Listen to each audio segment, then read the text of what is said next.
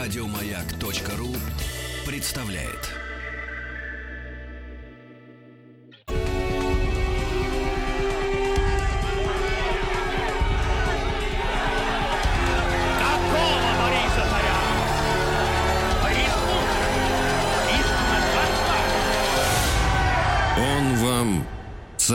Друзья мои, э, ну что же, прямо сейчас э, пересылаю э, фотографию, сделанную накануне вместе с Дмитрием Алексеевичем Гутновым, доктором исторических наук, профессором Московского государственного университета. Дмитрий Алексеевич, доброе утро. Доброе утро всем. Пересылаю фотографию костюмированную, поскольку со съемочной, можно сказать, площадки из гардеробной э, к нам были... Безрукова.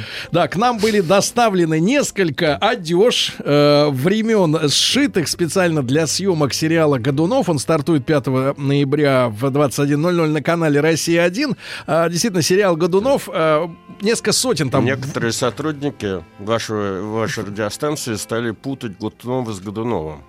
Да-да-да. Так вот, э, э, нарядили Гутнова Годуновым. Дмитрия Алексеевича на царство. Да, шапку дали с алмазами искусственными. И каменьями. Каменьями, да-да. И в этом виде сфотографировали. Я сейчас выложил э, в социальных сетях, в Инстаграме. Можете посмотреть. Э, По большому счету, я вот скажу так. Это выглядит и ощущается, когда на себе, круче, чем нынешние вот васильковые костюмы нашего чиновничества. Но вы А, имеете в виду, что на самом деле это все весело, из- из-за того, что камни были настоящие, весело гораздо тяжелее. Поэтому, на самом деле, отстоять вот эти все церемонии нужна Да. была недюжинная физическая сила. Да. Кое-кто там, я уже рассказывал, типа царя Федора, раздавали регалии, чтобы достоять. Да. Э, Ну вот э, с э, Дмитрием Алексеевичем мы продолжаем сегодня наш мини-радиосериал. Готовим вас интеллектуально к просмотру уже визуального ряда, да, и, и Да. уже нашего, ну, как говорят создатели э, русского, э, русской версии игры, «Игры престолов» с интригами, с любовью и так далее. В том Будет все, кроме да. драконов. И, и, конечно, мы сейчас с вами переносимся вот в то время. Э, Я сегодня, э, Дмитрий Алексеевич, немножко подобалдел, извините за как бы э, поп- постмолодежный сленг. И я вижу обескураженные лица в нашей студии, когда я сегодня прочел главную новость этого дня, когда ученые выяснили, что месяц, это я о нашем времени, в котором мы сейчас живем, что месяц воздержания от каннабиса улучшает память у подростков. Ученые работали. Они работали, изучали. А чьи ученые? Наши это все Нет, западные. Западные, ну Западные, понятно. да, да, да, Нет, ну эпоха постмодернизма. Да, и вот на 400 И лет назад, на 400, кстати говоря, э, э, Дмитрий Алексеевич, мы упоминали в нашей серии э, то, что э, Борис Годунов, вчера, кстати, об этом говорили, да, о том, что он навел порядок с питейными заведениями, да, Да, а вот- пытался навести, а по крайней мере. Нет, наркотрафик-то шел через Русь матушку. Какой, Нет. нар- какой Тогда, тогда это уже не так. Тогда, собственно говоря, Только водка была главным можно было наркотиком. курить. Да. Так, ну мы продолжаем, да? Ну да, мы с вами подошли к рубежу 1601 года, когда, в общем, впервые был голод. То есть, значит, э, как бы э, температура опустилась, и э, крестьяне не смогли собрать урожай. Первый год прожили более-менее нормально, на старых запасах. Однако всходы следующего года были хилыми, а лето было холодным и коротким, и, в общем, как бы урожай не собрали вторично. И вот тогда уже стало плохо быть. И в 1603 году состоялся большой голод, потому что есть было уже конкретно нечего. А, и вот тогда вот страна наполнилась толпами нищих, голодных, причем э, все они стремились попасть в Москву, потому что Москва город хлебный. Считалось, что здесь До что-то сих можно... пор, кстати Да. говоря. Э, Но тут, э, вообще говоря, э, требует небольшого комментария вот эта вот штука, потому что голод это, конечно, несчастье, но это еще и вызов определенный. Дело в том, что в свое время, в 1345 году, при аналогичных ситуациях в Англии, когда была чума и голод, английские эти лорды, владельцы земли, сгоняли своих крестьян и, с земли и отправляли их зарабатывать деньги, чтобы им приносили в качестве барщины и оброка. И после этого как бы начался капитализм. Когда поняли, что, в принципе, можно пользоваться деньгами, обменивать их на товар, еду и тому подобное. У нас сложилась точно такая же ситуация. Наши помещики выгоняли своих крестьян, давали им вольную и, и обещали их принять обратно, но вот чтобы, понимаете, они как бы не, Не были мешались. обузой, да? Не были обузой, потому что мы себе представляем, что крепостное право – это вот такая игра в одни ворота. Это когда плохие помещики эксплуатируют хороших крестьян. Это только одна часть правды. Выгодная там, допустим, э, авторам учебников при советской власти. Социалистам-утопистам. Да, а другая часть правды заключается в том, что когда начинаются плохие времена, то те же помещики обязаны содержать своих крестьян. Так вот, чтобы снять с себя эту обузу, они этих людей отправляли. То есть они вдвойне плохие. Э, да, но люди становятся... Вот эти вот... э, когда я говорю, что тут толпы людей голодных э, заполнили э, дороги страны, они же еще были и свободными вдобавок. Они могли, в принципе, что-то сделать. И Но, но ничего не хотели. нет, не то, что они ничего не хотели. Они шли в Москву, потому что у них не было другой идеи. И тут для Бориса Годунова, который оказался в этой ситуации, был, в общем, выбор, что делать. И посмотрите, что он сделал. Он же не стал людей расстреливать, не допускать, загораживаться и тому подобное. У него какая была первая идея? Он э, решил организовать общественные работы. Ни больше, ни меньше. Такой Рузвельт, понимаете? хайвей. Рузвельт, э, получается, э, Да. 16 века. Да, что, что, он, что он решил сделать? Он решил разобрать э, великокняжеский этот э, дворец Ивана Грозного и вместо него построить новый каменный. Тот дворец был хороший, в общем, его разбирать особо не надо было. Но для того, чтобы найти работу и за это платить государственные деньги, на это дело пошли. И на этих работах работало там что-то такое 3000 человек. По тем временам это было довольно много. Это Хотя- же порча, гигас- это же порча исторических, исторического наследия. Ну, вы понимаете, дворец был деревянный, и А тут поэтому... каменный. Да, а тут каменный. Вот если бы он построил этот каменный дворец, может, сейчас бы это был раритет. А так это вот примерно то же самое, что дворец Алексея Михайловича, который в Коломенском стоит. Он вроде как дворец, сделанный по лекалам Алексея Михайловича, но дерево настоящее, не то, которое было. Вот. А, другое дело, что Борис Годунов не оценил сложности ситуации. Ему бы надо было новую Москву застраивать так- с таким количеством нищих работающих, или, по крайней мере, водопровод в Москве построить, тоже было бы хорошо. А он построил, решил строить всего лишь один дворец. Нищие прибывали и прибывали, голодные просили и просили, поэтому никаких рабочих мест у него на это дело не хватило. И поэтому ему пришлось раздавать деньги Пособие. Пособие. Но как только он это стал делать, всплыли наши родовые так сказать, черты нашей государственности. Э, Тут же, буквально через некоторое время, Годунову донесли, что в первых рядах, ну, там, значит, как бы открывался рабочий день в казенном приказе, соответственно, выстраивалась чинная очередь, и народ получал деньги. Почему он получал деньги? Чтобы идти на Красную площадь, где была в это время главный, рынок главный, это же не всегда там парады устраивались. На самом деле, длительное время, вплоть до начала 20 века, рыночная площадь. Охотный ряд, извиняюсь, снесли уже в 30-х годах, вот когда гостиницу Москва строили. Вот.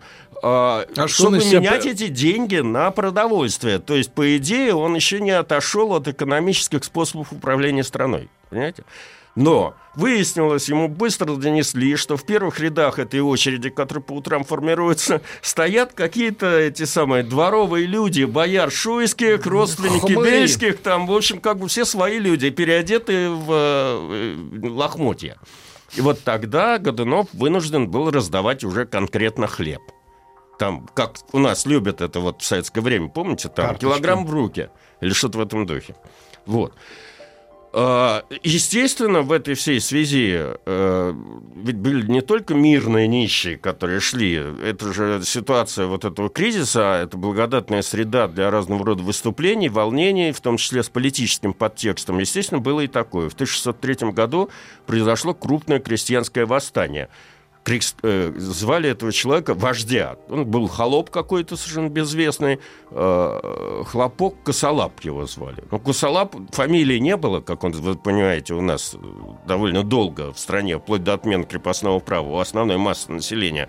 Э, Поэтому отчество брали, если это крестьяне, то это обычно фамилия помещика. А если это там какие-нибудь казаки, по его свойствам. Вот он был косолапом, этот самый хлопок. И, ну, с самим-то хлопком этим все, все быстро довольно закончилось. Буквально та- там э, правительственная армия это восстание задушила. Но потом начались э, следствия. И розыск показал, что среди вот этих восставших были в том числе опальные бояре. То есть э, Годунов понял, что, в принципе, это не просто народное бедствие и стихийная катастрофа, это еще и кто-то этим пытается воспользоваться. И так, это ему развязало руки для репрессий. Вот его как будто подменили. Вот после этого в 1603 году начали, э, начались эти расправы, дыба начала работать постоянно. Э, Вот, вот, вот когда Бельскому вы, выщипали всю бороду, запытали, по сути дела. Вот. А, э, Это царица Мария Нагая, которая, в принципе, при царе Федоре уже в Москве жила, тоже в монастыре, обед монашеский никто не снимал, но все-таки в Москве жить не в Кирилл Белозерском монастыре, опять услали куда-то далеко. А, бояр Романовых репрессировали. Вот тогда-то, собственно говоря, Федора, вот этого Никитича, который был впоследствии Филаретом, патриархом, и ну, он был отцом Михаила, и впоследствии стал патриархом с- российским, его постригли в монахи, э, детей и семью выслали, по-моему, Пермский край, если я не ошибаюсь. Вот. э, В общем, как-то и никто не понимал, в чем дело. Ну что, вот, вот, вот реально было там все нормально, и вот что он такой злой стал. А потом стали просачиваться слухи, что сначала они совершенно были необоснованы, эти слухи, ну то есть как бы ходили такие э, Байки. байки о том, что царевич Дмитрий, который был убит в свое время там в ты- в 1500 или или умер, э, упавший на ножичек, как мы с вами обсуждали, э, в 1591 году оказывается жив. Да он, значит, не просто жив, а он э, где-то вообще спрятался, и вот сейчас он явится и потребует свои права на престол. А, а Бориска, Бориска несчастен в царстве, потому что заработал это царство неправедным путем. А были Это претензии, всё- к, э, претензии у народа к э, тому, что он стал царем? Э, Я бы не сказал, что эти претензии были вербализированы и оформлены каким-то образом. Речь шла о том, что стало плохо жить, значит, э, этому нужно найти какое-то объяснение. А какое объяснение? Значит, вот неправедным образом сменили династию. Хотя с точки зрения правовой, юридической, а, царевич Дмитрий не имел никаких прав на престол, кроме там, того, что он был сыном своего отца, вот. А, И, во-вторых, э, Борис Годунов стал царем на вполне законных основаниях, если не считать ту интригу, которую затеял патриарх Иов. То есть его не выдвинули, как сейчас выдвигает президента да, всенародным голосованием, а вот выдвинула его церковь. Но в свое время церковь тоже в своем, ре- в свое- была своего рода глазом народа. Понимаете? Потому что она была ближе к народу, чем государство традиционно. И имела право печелования перед государем как бы за нужды народа. Вот. А, ну и, в общем, поначалу как бы Годунов ограничивался репрессиями, то есть искали источник вот этой, этой Смуты? информации. Да, а дальше произошло все, как обычно это бывает в театре. Вот, э, по-моему, Чехов писал, что если на сцене висит ружье, то это значит, что в третьем акте оно обязательно выстрелит. И действительно, значит, в самом начале 1604 года был обнаружен, было перехвачено письмо э, некого купца из Нарвы, э, который сообщал, там было написано черным по белому, что э, царевич Дмитрий жив, и что он находится в Польше, в Речи Посполитой, и вот он скоро, значит, соберет силы и пойдет требовать свой законный, так сказать, ему принадлежащий э, престол. Вот.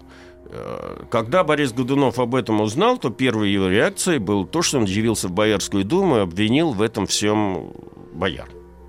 Вот. А те? Все молчали, естественно. Ну Царь что, пришел. докажи, да. Как бы доказать он не мог.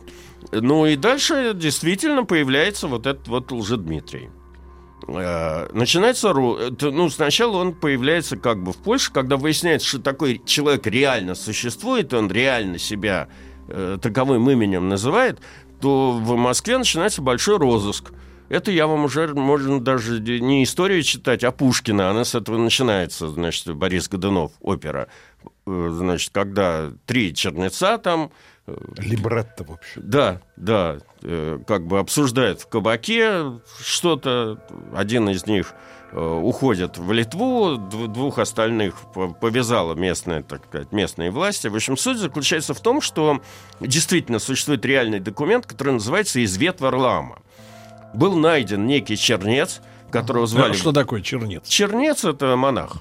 Другое название, э, которого звали Варлаам, который э, рассказал следующую историю, что как-то незадолго до этого он встретил в этом самом замечательном кабаке на болоте, я уж, по-моему, пятый раз про этот кабак рассказываю, как будто он первый кабак. единственный, Ну, как первый, будто он один единственный в стране, но он центральным был за- заведением.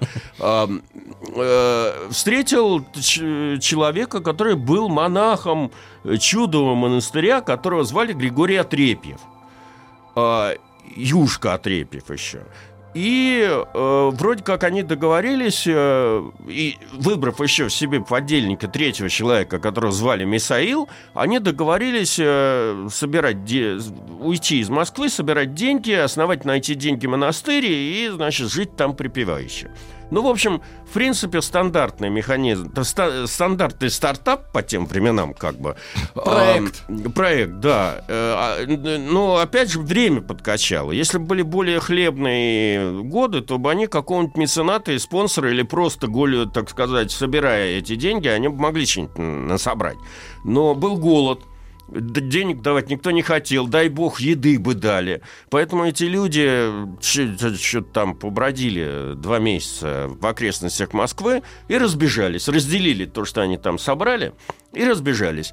Двое пошли обратно к России, в Москву, потому что она город хлебный. А Отрепьев, значит, решил податься к границе. И перешел к границе. А тогда как вот э, таможенная история Мгм. была? Служба была какая? Пограничная стража. То, Значит, у нас э, князь Воротынский еще во времена Ивана Грозного написал первый пограничный устав. Конечно, читать его очень смешно, потому что пограничная служба у нас работала, и заставы у нас работали, по-моему, 8 месяцев в году, все остальное время лежал снег, и поэтому заставы действовали, боюсь соврать, но где-то там с апреля, допустим, по ноябрь. После этого пройти было все равно невозможно, поэтому, значит, все Заставы уходили... закрывались. Да, заставы закрывались. Впадали в спячку. Ну и, и люди честные не шли, правильно? И, и люди честные не шли. Кроме того, да, у нас как бы такая традиция была народная, что человек, который вот так вот просто ушел, он как бы предатель, то есть в, в поисках лучшей доли. Поэтому не уходили, боялись за родных и близких, на самом деле. Вот. А, э, когда вот эта вот история всплыла, и наши следователи это все выяснили, то биография Григория Отрефьева была, в общем, от начала до конца как бы просвещена.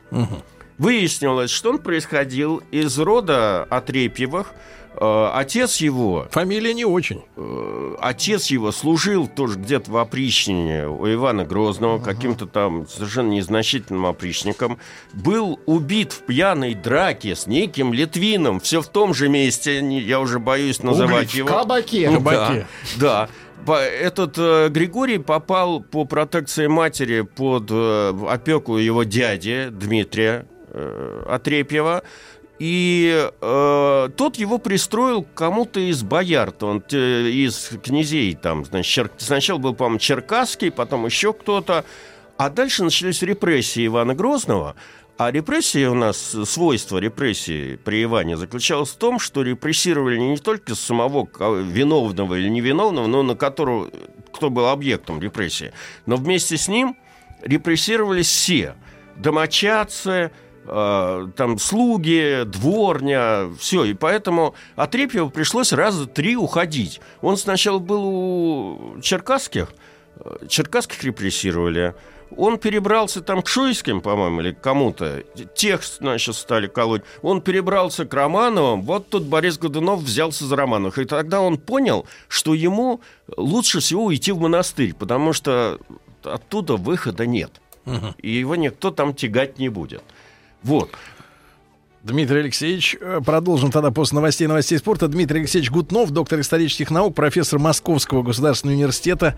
У нас мини-сериал о Борисе Годунове. Вы знаете, что с 5 ноября в 21.00 на телеканале «Россия-1» стартует грандиозная премьера сериал «Годунов». Не пропустите. А мы с вами подтягиваем историческую память к премьере.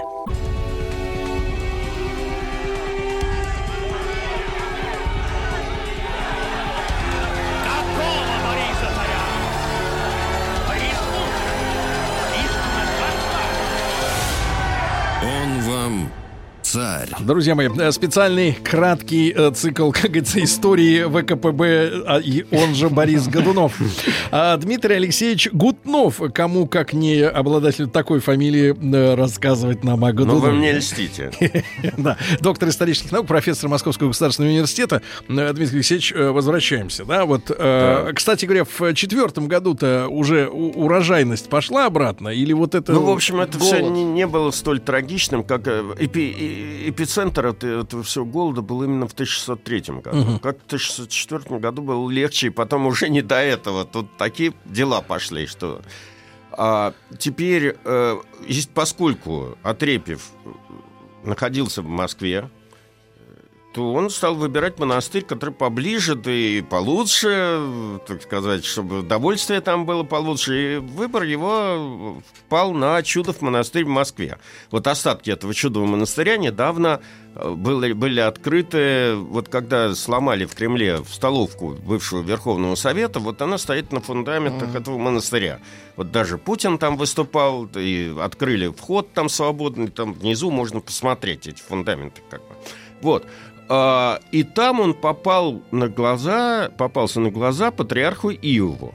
Видимо, малец был смешен, смышленный а, и знал грамоту. Откуда он знал грамоту, я не знаю, но патриарх его решил к делу приобщить и устроил его в справщике церковных книг. А по возрасту он совпадал с царевичем Дмитрием? Ой, вы понимаете, как бы метрики о его рождении, естественно, нету. Есть некие польские сведения, которые, как, кому он давал какие-то там показания. Но насколько они верны, Ну, понятно. сказать нельзя. Ну, если, подходил, да. если вы уж э, задаете этот вопрос, надо иметь в виду, что царе, этот, настоящий царевич падал в обмороке, например. И у него были эпилептические припадки. Я что-то не знаю, чтобы эпилепсия вот так вот проходила. Э, Были, а у этого нет. У- То есть у Лжедмитрия припадков никаких не было. Я не знаю, конечно, но это, это уже само по себе подозрительно. Есть некие различия по внешности. Там, например, на всех э, портретах, которые существуют у Лжедмитрия, у него там какая-то бородавка у носа есть. Вот нету таких свидетельств, что подобная бородавка была у настоящего Дмитрия, понимаете? Вот. А, Поэтому вопрос темный, кто этот был человек. Я бы сказал, вопрос э, больше не, не то, что это был реально царевич Дмитрий. Скорее всего, это был авантюрист. Это не был настоящим, так сказать, царевичем. Хотя он рассказывал красивую байку, что какой-то иноземный врач спас, там он целую легенду рассказал. Правда, э, такое ощущение, что вот знаете, как разведчиков готовят к какому-то э, какой-то операции. У него он очень хорошо себя вел на допросах. Он не назвал ни одного имени. Когда вы спрашивали, что это за врач, чтобы проверить, он говорил, что он был маленький, он не помнит. Где его скрывали? Гениально. Я, я- мне три года было где-то в Угличе, а потом пересылали в другие города. Поэтому проверить вот эти вот все э, пока- показания совершенно невозможно. Э, Хоть наш известный историк Костомаров и пытался, он по следу прям шел этого самозванца и пытался это выяснить. Вот. А, Поэтому вопрос в основном заключается в том, это был индивидуальный авантюрист, вот такой вот самоучка как бы, или все-таки это был как бы спецагент, который был подготовлен теми или иными недругами Годунова, так сказать, его специально выращивали, готовили, для него легенду делали, и он придерживался определенного плана. Вопрос э, остается открытым, поэтому мне очень интересно посмотреть, вот как создатели этого фильма, ну, решат его как бы. Потому что без Лжедмитрия они не обойдутся в этом фильме явно. Теперь И вот он решал, в каком монастыре жить. нет, он уже попал А, в. Чудов монастырь, и он даже не, не просто попал в Чудов монастырь, он еще стал справщиком церковных книг, потому что Иов задолго до патриарха Никона понимал, что что-то неладное творится в наших церковных книгах, что э, получается так, что верим в одного Бога, но почему-то в одних книгах написано обряды проводить там одним порядком, а в других другим. И поэтому он уже тогда пытался это дело как бы купировать, то есть сверять книги по какому-то образцу и рассылать эти книги в монастыри, чтобы единоверие какое-то поддерживать. Но поскольку сделано это, делалось это негодными средствами, перепиской книг, потому что мы все с вами уже находимся в том возрасте, когда мы, перепи... когда мы еще помним, как писались конспекты на бумаге, а не как делают современные студенты, Но когда нам это тычут. Сер- И мы понимаем, 20 что даже если ты переписываешь эти конспекты очень подробно, то все равно ты сделаешь пару ошибок, сокращений и тому подобное. А следующий после тебя, который пойдет, еще больше. Поэтому, когда эти переписчики переписывали книги, то хотели они, не хотели, все равно статистически они делали эти ошибки. Понимаете? Ну, неважно. Это отвлечение. Сидел там этот отрепье, потом ему там сидеть над... И якобы, согласно материалам следствия, вот находясь вот в этой правильне, общаясь с другими справщиками, вот он узнал всю эту историю про Лжедмитрия, то есть про, про Дмитрия, Легенду. и составил себе вот этот вот план, да, и стал его в какой-то момент выполнять. То есть он ушел из монастыря, вот э, попал в кабак, договорился с этими тремя, и вроде как они ушли. Вот. А, ну и дальше встает вопрос, что с этим самым Дмитрием или Отрепьевым происходило дальше. Он исчез на, польско- на русско-польской границе. Э, В следующий раз э, этот человек появляется в Киеве, э, пыта- пытается там уже рассказывать о том, что он счастливо спасшийся царевич Дмитрий, его- чтобы хотя бы хлеб за это дело получить. Ну, почти как Киса Воробьянинов. Э, Но его, ему там никто не верит. Он, пользуясь статусом монаха, даже, по-моему, пытался как бы переночевать или там на некоторое время остаться в Киево-Печорской лавре. Стал рассказывать эту всю байку, и э, его побили монахи и выставили оттуда. Ему пришлось из центральной, как сейчас говорят, восточной Украины, то есть на самом деле это сейчас Украина, тогда это были восточные пределы Речи Посполитой государства, двигаться дальше, дойти до города Гоц, э, там он купил своими рассказами двух э, подвижников некой, значит, этой арианской, есть такая, ну, секта, не секта, но такое направление в христианстве, арианство называется. Давайте это говорить примерно- секта. Да, ну, не хочу армян оскорблять, потому что там ари- арианская как бы... Это, Тогда, Да, не, тогда сек- не надо говорить, тогда да. не секта.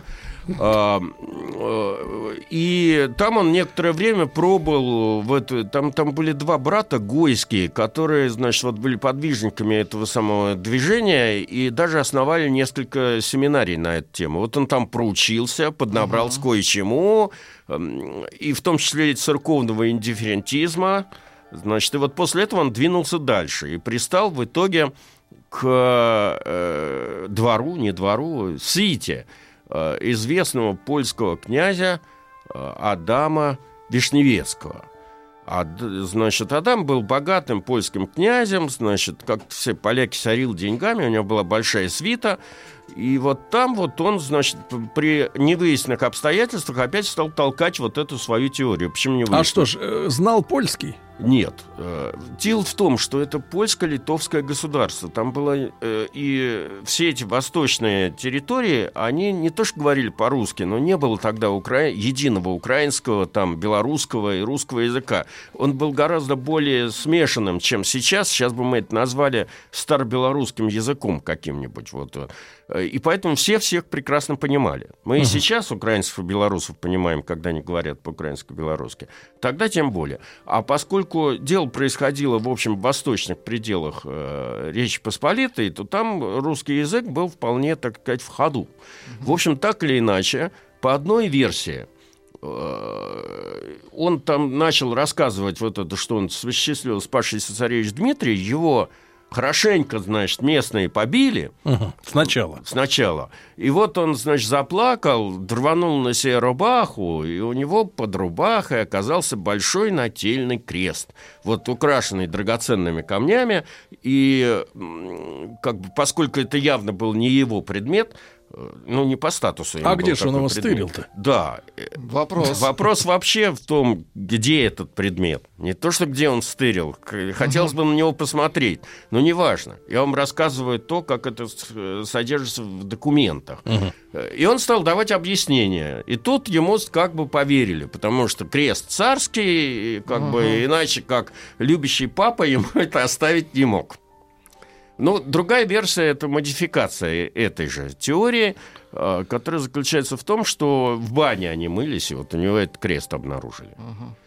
И тогда, пораженный до глубины ду- души, князь Адам Вишневецкий поделился этим всем сообщением своим братом. Ну вот, Со- а вот степень их удивленности этим крестом э, 400 лет назад можно сегодня сравнить? Например, э, пришел э, студент на лекцию, а у него ядерный чемодан президента. Ну, ну, не ядерный чемодан, это э, как Ну, бы... такая печатка у него. Да, какая Огромного размера. Да, что-нибудь в этом духе.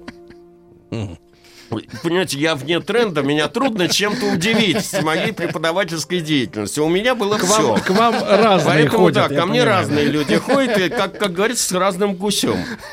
Понимаете? Э, Поэтому как бы я, я совершенно спокоен. И вообще, когда человек начинает говорить, что он о чем-то думает, прежде всего надо задать вопрос, думает ли он вообще. А после этого как бы решать с ним остальные вопросы. Неважно.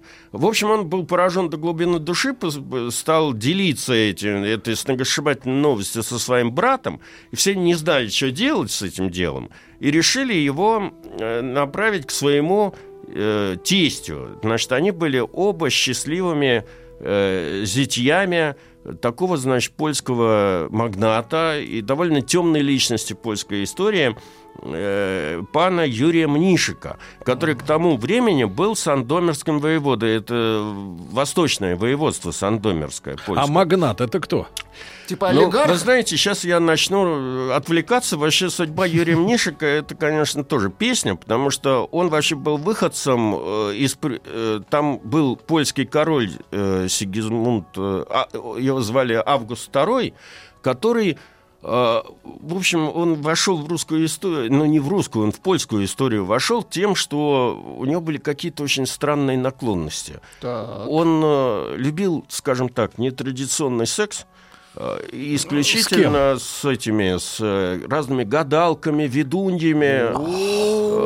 Э, Ну, вот такое, такое вот. Готичный. И человеком, ну, ясно, что это, как, как, как, как всегда это бывает, это было широко известно в узких Всем. кругах.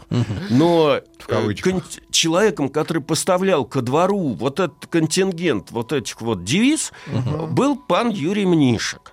Поэтому он То достиг... он заведовал ведьмами. Да, он он, он достиг, он достиг, значит, соответственно, карьерных высот.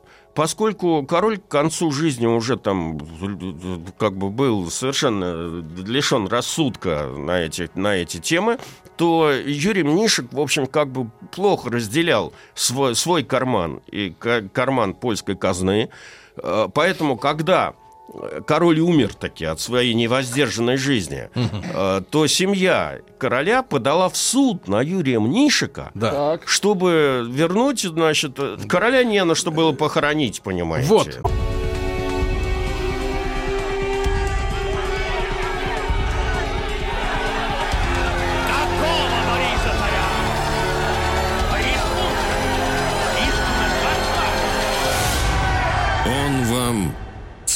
С Дмитрием Алексеевичем Гутновым, доктором исторических наук, мы э, базис подбиваем под квалифицированный просмотр э, новейшего сериала. Он стартует 5 ноября в 21.00 на канале «Россия-1». Называется, естественно, «Годунов». Вот, чтобы мы с вами просвещенными людьми Ну хотели... вот, пан, Да. пан Юрий Мнишек как бы вот заведовал всеми этими ведуньями и колдуньями, а когда король умер, то против него было выдвинуто дело за разграбление казны.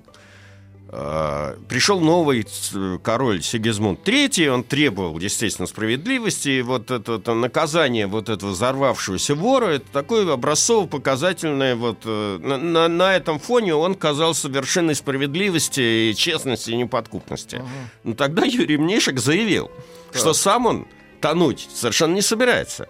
И если будет образован суд, хоть какой, по новой там и тому подобное, то он выложит все, что творилось при дворе прежнего короля. И тогда мало не покажется никому. Тогда э, этот Сигизмунд решил, что лучше этого старого мерзавца упрятать куда подальше. Пусть он там сидит, корки мочит, но сидит, молчит в тряпочку, по крайней мере. И тогда вот, собственно говоря, Юрий Мнишек был отправлен в этот Сандомер, который был не самым, так сказать, э, я имею в виду, э, центровым местом в Польше. Вот. Э, Там он жил, там, пока ему эти сандомерские экономии государственные позволяли на широкую ногу. Э, Имел там свой мелкий выезд, вот, вот как бы у него там был свой двор, соответствующий этому сандомерскому уровню. Но, естественно, при таком манере как бы вообще жизни и расточительстве он довел свой сандомерское, свое сандомерское воеводство довольно быстро до состояния полного обнищания. И в конце, вот, вот тот момент, о котором я рассказываю, 1604 год, он, эм, с- как бы это сказать, сбывал последний свой стратегический запас. А стратегический запас. Стратегический запас ведьм. Если бы ведьм. Он был счастливым отцом, я боюсь вам сейчас, от восьми или девяти дочерей. А, И он выдавал замуж этих дочерей за тех богатых, вельможных понских, э, польских панов, которые могли оплачивать его долги, рас- ра- растущие в геометрической прогрессии. И вот таким образом Константин и этот э, Адам Вишневецкий оказались у этого самого Мнишика под пятой, потому что свадьба и женитьба это хорошо, но каждый раз в эти самые оплачивать долги этого старого мота, которые не кончаются, ну, в общем, как бы и сейчас, в общем, как перспектива не самая радужная. А, и они решили, и раз у них тут, можно сказать, царь, ну, ну так лучше, чтобы царь долги оплачивал, мгм. чем они. И они вдвоем, значит, э, решили ввести этого э, самозванца к Мнишику.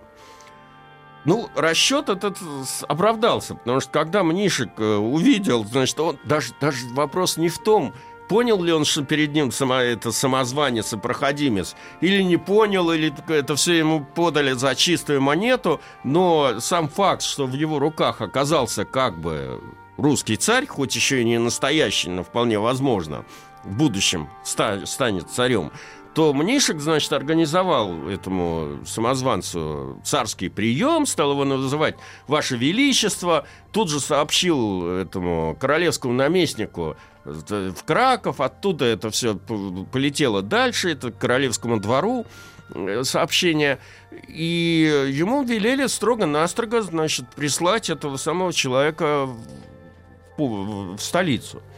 И тогда уже этим самозванцем стали заниматься, как бы сейчас назвать, компетентные органы. А в роли компетентных органов в Польше очень часто выступали иезуиты. Мгм.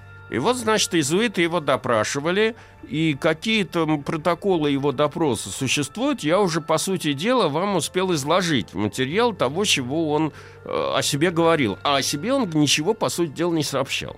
То есть он говорил, что да, он реально там э, э, царевич, э, он знает, ему об этом говорили, что его спас иноземный врач, что его передавали добрые люди из рук в руки, то есть такая вот просто конкретно спецоперация, понимаете, которая длилась многие годы.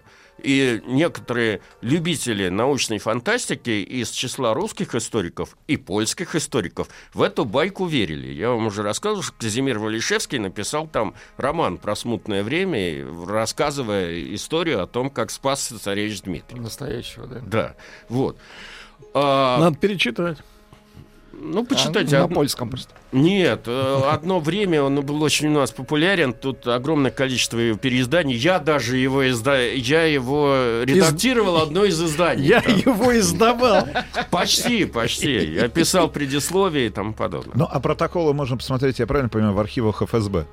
Только не в ФСБ, а там, в Польском национальном архиве это все. Это уже не является какой-то тайной. Опять же, какой вывод сделали поляки на эту тему? В принципе, самозванец или не самозванец, но они решили этим делом воспользоваться. По крайней мере, Сигизмунд III, видимо, был человеком такого, ну, поскольку Речь Посполитая находилась на границе с православием, поэтому они себя считали, как себе сейчас считают, на передовой Борьбы. борьбы с, э, с Ересью. харизматиками, да. И поэтому он решил этим делом воспользоваться. И вот, видимо, время мое заканчивается да, сейчас. но мы завтра продолжим. Дмитрий Алексеевич Гутнов, доктор исторических наук, профессор Московского государственного университета. Друзья мои, в преддверии э, старта э, главной премьеры сезона 5 ноября сериал «Годунов» на телеканале «Россия-1» I'll в, come 20, в 21.00. Э, his comeback, yes. Еще больше подкастов на радиомаяк.ру.